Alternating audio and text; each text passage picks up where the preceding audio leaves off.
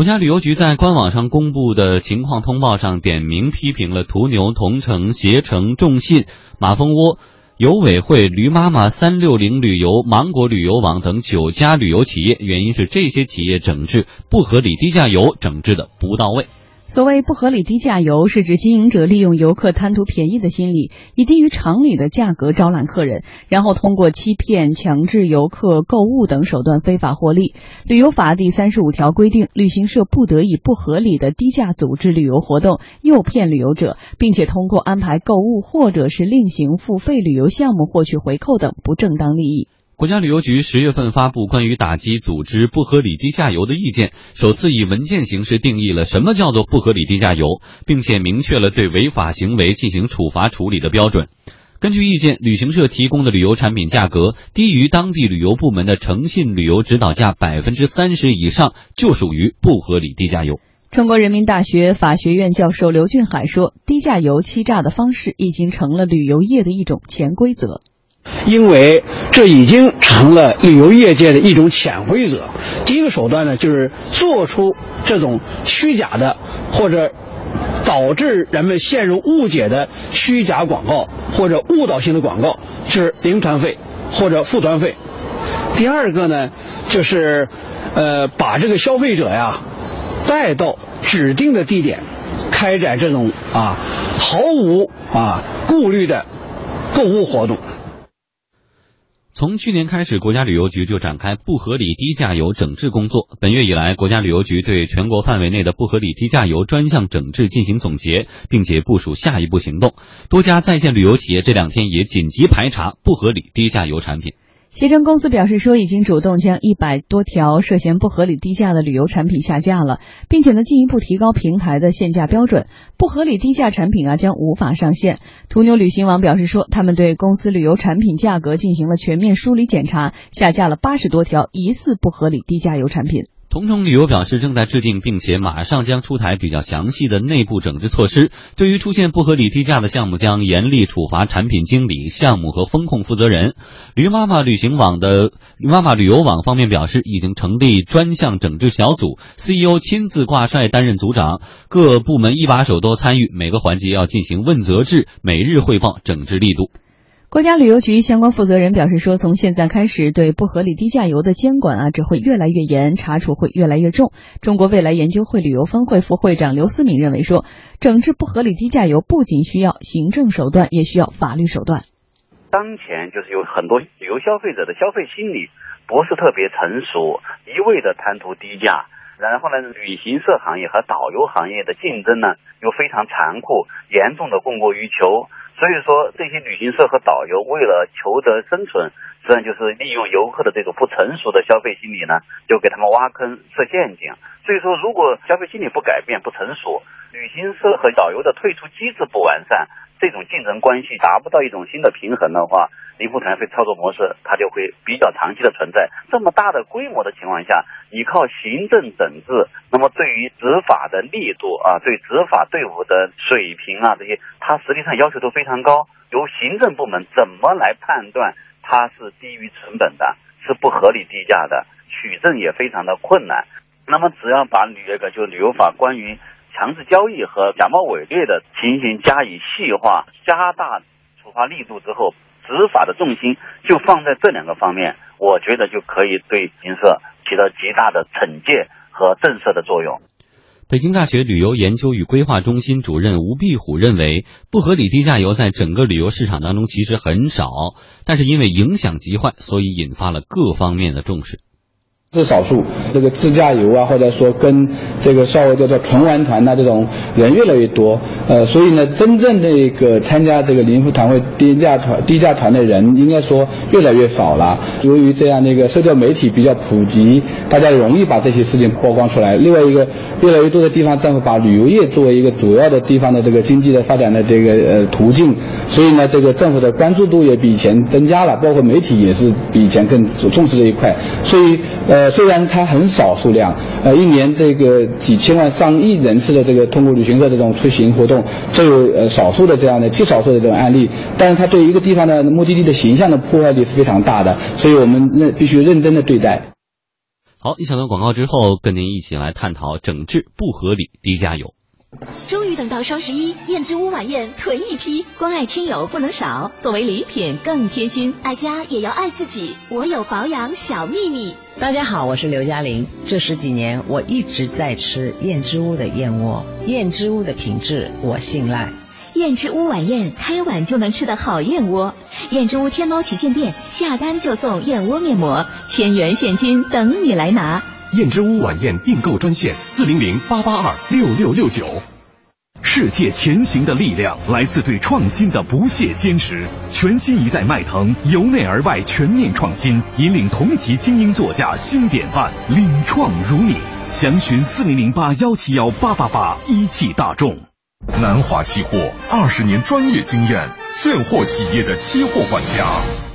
我爱你。豆仔남比幸福不硬币。만스니스이만比참다했다 나초라가 사랑해요。我爱你，华夏保险，珍视每一份厚爱，让华夏充满爱。华夏保险。嗯，说一说不合理低价油哈，十年之前。 当时呢，我这咱们媒体现在也是在这个呃每次跟这观听众朋友们说，跟消费者说不要贪小便宜贪低价。十年之前我上大学那时候，跟我宿舍的两个哥们儿，当时呢是在地铁上，北京地铁上买一份地图，一块钱一份儿，啊地图上的一个广告，北京一日游一个人八十块钱，然后我们三个男生就报了。然后我现在回想起来，应该是开到八达岭高速上，就在高速上，车打个双闪停路边，这时候每人加一百五。不加的话，现场现场下车。就我们当时就每个人给他加了一百五，加了一百五以后，后来就去了水关长城。有没有没人？有没有不加的？没有不加的。嗯。然后都是外，基本都是外地来和大学生。然后后来去了水关长城，骗我们说这就是八达岭长城，那是不需要门票的。然后包括后来整大部分时间，这个路过十三陵，说年轻人、老人、刚结婚的、对事业有追求的不要去啊，说那种地方不吉利，去了以后浑身沾一些东西。所以就就等于说好的景点就不去了，远远的看一下就可以了。包括下午主要的时间带到某个玉器店，然后来了一位号称是老板的人，说：“我跟你讲，今天我老婆给我生了一个儿子，全场一折。”然后工作人员就上来说：“老板不行啊，这样就赔了。”我说：“一折就一折，今天来的都有缘分，就全是这样的。”所以买了吗？后。呃，没买啊，没有钱了。当时就这样，学生啊，当时是学生啊，抢着你们在交一百五的时候，没有人反驳吗？说我这我问一问什么的，就问一问，就下车呀，就不逼你啊，就下车自己回去就行。这段车费不用出。这一路抱怨什么的吗？觉得不靠谱这团有不好没有用，导游是不带理的。所以后来这十年过去了，每当在电视广播里听到这些低价游的这些手段，我都觉得十年前跟我经历的是一模一样。玩剩下了，对，可是现在仍然是有。可是富江，如果你再设想一下，虽然十年过去了，仍然有。大批的大学生，你觉得就是现在跟你当年相仿的年龄的这些大学生们，再次看到这个广告的时候，他们是不是仍然会上钩呢？是的，就是我们呃有记者去调查，也去采访一些这个上当的消费者，问他就为什么反复宣传，他们就说价格还是有吸引力，价格还是特别具有诱惑。就虽然对有一些人来来说，你可能你要消费升级啊，或者你吃过见过的说要去这个自由行等等，但对于还有相当一部分没有旅行过的人来说，他觉得能够一个。很低的价格，然后能去到一个想去的地方。他就会选择啊，所以对这个里头是不是存在说，其实我们的消费者对于旅游产品还真是没有一个特别正确的一个认识，就是他们并不认为说这个你去买一个旅游产品和你到商店里去买一个什么其他的东西，其实是有着本质的区别的。你其实是买体验，是买这个整个这个过程当中的享受，并不是买一个实在的、具体的、可感的这种东西。嗯，那在这个时候，我觉得呃，可能一些不良的旅行社。也确实是利用了消费者的这样子的一个心理，但是在这里面仍然是说，我觉得你当年还是要负有责任的。嗯，但是现在你像这个国家也这个国家旅游局也点名了几个大的网站，基本上很出名的也都被点名了，但是他们马上会有反应，就是下架呀、删除啊。虽然不能完全的消灭低价游，但是不是也是网站把姿态做出来？呃，对于网站来说，它如果把这个合理呃这个就是不合理的低价游的产品放在它的网站上，肯定还是会被看见，然后还是会被呃检查到的，应该是这样子的。所以这个时候，行政的手段去进行干预这个市场，我觉得是很有必要的，起码是保护消费者的一个一个重要的措施吧。但是呃。除了行政的手段之外，我觉得利用法律的强有力的武器，我觉得也是格外有必要的。因为你毕竟说，像这种不良的旅行社，它一旦实行不合理低价游，它必然会触犯我们新规的，就是包括旅游法当中的条条文。你比如说，不允许强制购物，对吧？不允许这个这个售卖假货。实际上，这样子的一个旅游的契约，包括旅游的合同，它就是一个假的东西。那我觉得用法律的手段去追溯他们的责任，甚至追究他们的刑事或者是其他的民事的法律责任，我觉得这一点其实是更为重要的，就是能起到一个呃呃整治市场的这么一个效果。嗯，就想问问王山，如果有长辈可能心疼钱，觉得这个呃图个便宜点出去玩一趟，你都怎么劝？一分价钱一分货。我说你想好，会把你关在里面，逼着你买东西，不买不放你出来。他们说怎么会？我说你看看新闻上网上搜一搜。好在现在智能手机非常普及，他们其实，在很多客户端看到的文章可能比我们更多一些。